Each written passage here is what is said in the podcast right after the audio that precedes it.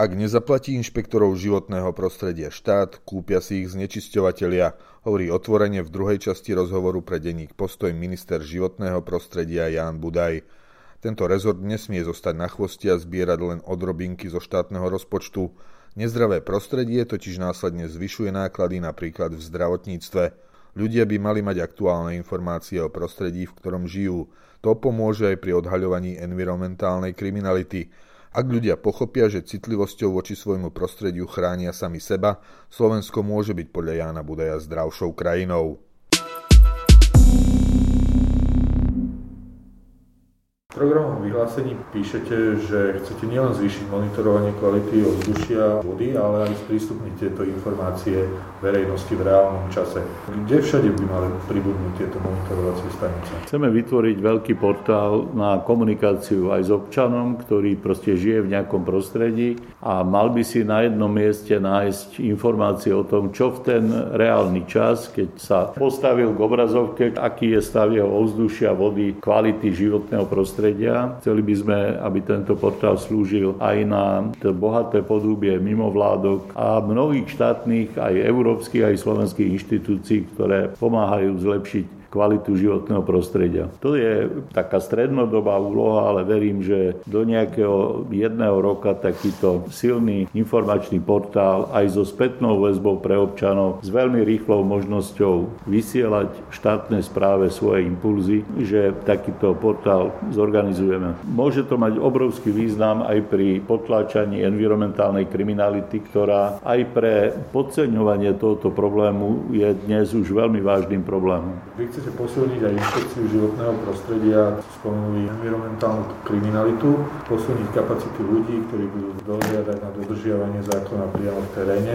Máte na to dosť peniazy? Lebo jedna vec je nabrať ľudí, ale druhá vec je ich kvalitne zaplatiť, aby ten znečisťovateľ si na druhej strane toho inšpektora nezaplatil on. Presne ako hovoríte. No, vidíte, rezort životného prostredia bol dlhé roky vždy na chvoste, vždy mimo pozornosti tých mocných, ktorí sa rúvali o oveľa atraktívnejšie rezorty. Chcem to zmeniť a urobím preto všetko. Tí ľudia, ktorí sú koncovými inšpektormi životného prostredia, musia mať dôstojné postavenie, dôstojnú prácu. Chcel by som, aby boli naozaj verejnými činiteľmi, aby mali vysokú mieru ochrany, aby mali rôzne iné benefity, nechcem to teraz celé popisovať, ktoré by súviseli s ich stabilitou aj s prípadným budúcim dôchodkom, aby títo bytieri prvej línie, ktorí prvý prídu k znečisťovateľovi a naozaj môžu prižmúriť oči a brať úplatky alebo slúžiť verejnému záujmu. Chcem, aby sa vytvorila armáda takýchto bojovníkov v prvej línii, ktorí sa nenechajú kúpiť a budú slúžiť verejnému záujmu. To je môj naozaj veľmi úprimný cieľ. Inšpekcia životného prostredia môže byť takouto zelenou armádou v prospech verejného záujmu. Spomínate aj riešenie tzv. domácich kúrenísk kde by teda inšpektori mohli vstupovať do tých obydlí a odoberať popol ako dôkaz. Ako to bude vyzerať v praxi, aby to neskončilo nejakou šikanou ľudí, ktorí si kúria vlastným drevom z urbariátu?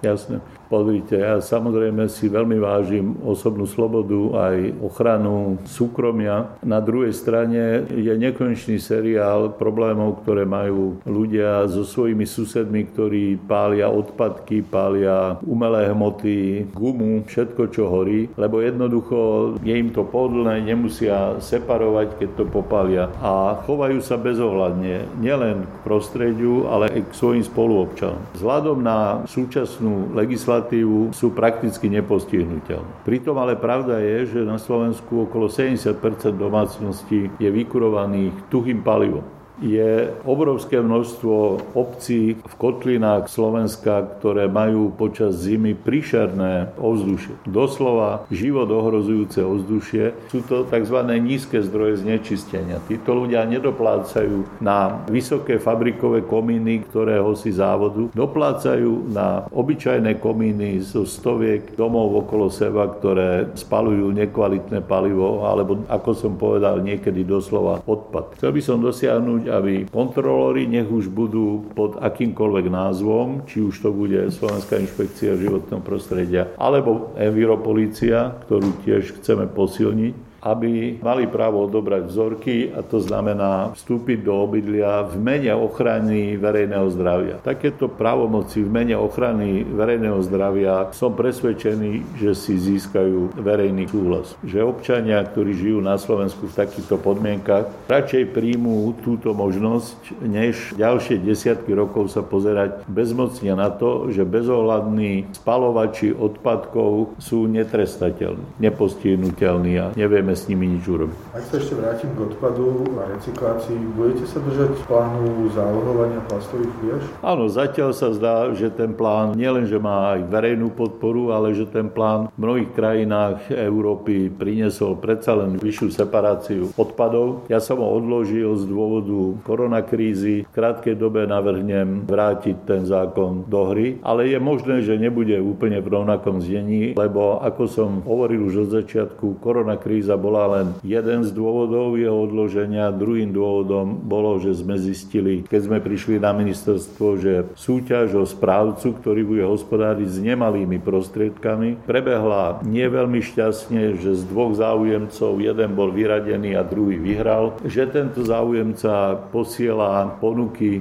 ktoré sú neuspokojivé, nereaguje na požiadavky ministerstva, chová sa ako, ako by to mal isté a do tretice takisto sa mi nepáči, že vlastne ten správca, ktorý je taký koordinátor celej tejto hry s zálohovaním fliaž, vlastne čím menej fliaž sa vráti, zrecykluje, tak tým jemu zostane viac peňazí. To nepovažujem za veľmi šťastné nastavenie. Už som mal o tom niekoľko konzultácií s domácou legislatívou na ministerstve a chcem mať ešte aj s ľuďmi z vonkajšieho prostredia, aby sme si skôr než takúto pomerne veľkú zmenu pustíme do praxe, aby sme si vyjasnili, či naozaj na tom zákone netreba nič opraviť. Jeho účinnosť nebola odložená, bol odložený iba štart, čo by bolo spôsobilo, že ten správca by musel vyštartovať v kratšej dobe. Na účinnosti toho zákona, terajšie odloženie kvôli koronakríze nič nezmenilo. Išlo len o to, že teraz nebolo možné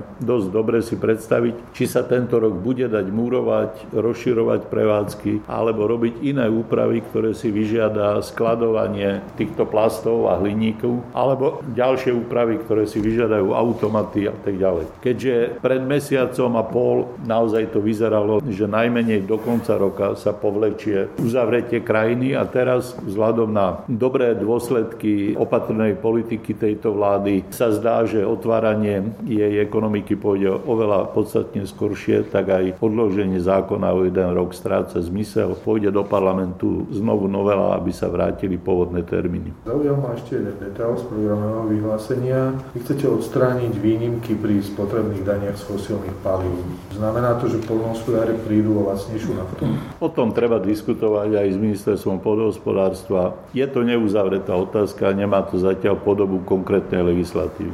Primárne nešlo o zelenú naftu, sú tam aj iné rozdielnosti. Ešte na záver, máme tu kopec rómskych osád, ktoré z pohľadu katastra vlastne neexistujú, čiže veľakrát je problém vôbec tie sídla plynofikovať urobiť tam kanalizáciu. Môže tam byť aj problém s odvozom odpadu. Ako chcete z hľadiska životného prostredia riešiť toto? Lebo aj tie osady sú často v blízkosti lesov, kde si svojpomocne zabezpečujú drevo z týchto osov na kúrenie. Tak nie je to prvýkrát, čo sa nám prihlásili tieto neriešené problémy s romskou menšinou ako varovný prst, ale teraz počas tej krízy covidu sa prihlásili veľmi jednoznačne. Vidíme, že v akých bedačených pomeroch žije čas obyvateľov Slovenska a vidíme, že dôsledky našej lahostajnosti môžu mať niekedy prekvapivo fatálne dôsledky práve na nás samých. Mysleli sme si možno, kým nebola táto pandémia, že keď sú kvázi uzavretí v tých osadách, že máme akoby zacistovaný ten problém. A teraz vidíme, že áno, keby Romovia sa chovali extrémne nedisciplinovane a prepukli by tam silné pandemické ohniska, celé Slovensko bude mať celkom iné čísla a ten vírus si nevyberá ani farbu pletie, ani sociálnu vrstvu. Je schopný zabíjať rovnako romskú menšinu ako tých ostatných. Podľa mňa jeden z dôsledkov krízy covidu bude znovu nastolenie aktuálnosti až naliehavosti problému socializácie alebo pozdvihnutia týchto marginalizovaných skupín. Bez ich ekonomického pozdvihnutia, áno, aj pozdvihnutia hygieny a pozdvihnutia bývania sa oni nemajú ako zmeniť programe vlády sú aj opatrenia, ktoré ja považujem za úplne prelomové a ktoré keď boli prijaté pred 30 rokmi Slovensko možno mohlo mať celkom inú rómsku menšinu. To je napríklad opatrenie, ktoré sa napokon netýka iba marginalizovaných skupín v rómskych osadách, ale aj detí narkomanov alebo detí s rodičmi z kriminálneho prostredia. A to je povinná návšteva od troch rokov materskej škôlky, čiže spoločnosť sa bude snažiť dať aspoň tým nevinným deťom to, čo už im nevedia dať ich rodičia. Myslím, že to z dlhodobého hľadiska sa ukáže ako jeden z najvýznamnejších krokov tohoto vládneho vyhlásenia. A pomôže to aj životnému prostrediu tak pre všetkým rómsky problém, to životné prostredie okolo osád je významný prvok, ale sú tam ďaleko tragickejšie prvky. Ako vidíte, tá nízka hygiena môže sa stať zdrojom ohrozenia verejného zdravia. Tá sociálna izolovanosť a separácia Rómov a také ich znehodnocovanie v očiach spoločnosti sa môže stať zdrojom sociálneho hnevu, ktorý prepukne možno dnes nepredstaviteľnými formami. To nakúknutie do tých rómskych osád muselo každým otriasť a muselo každému pripomenúť, že tam má Slovensko problém, pred ktorým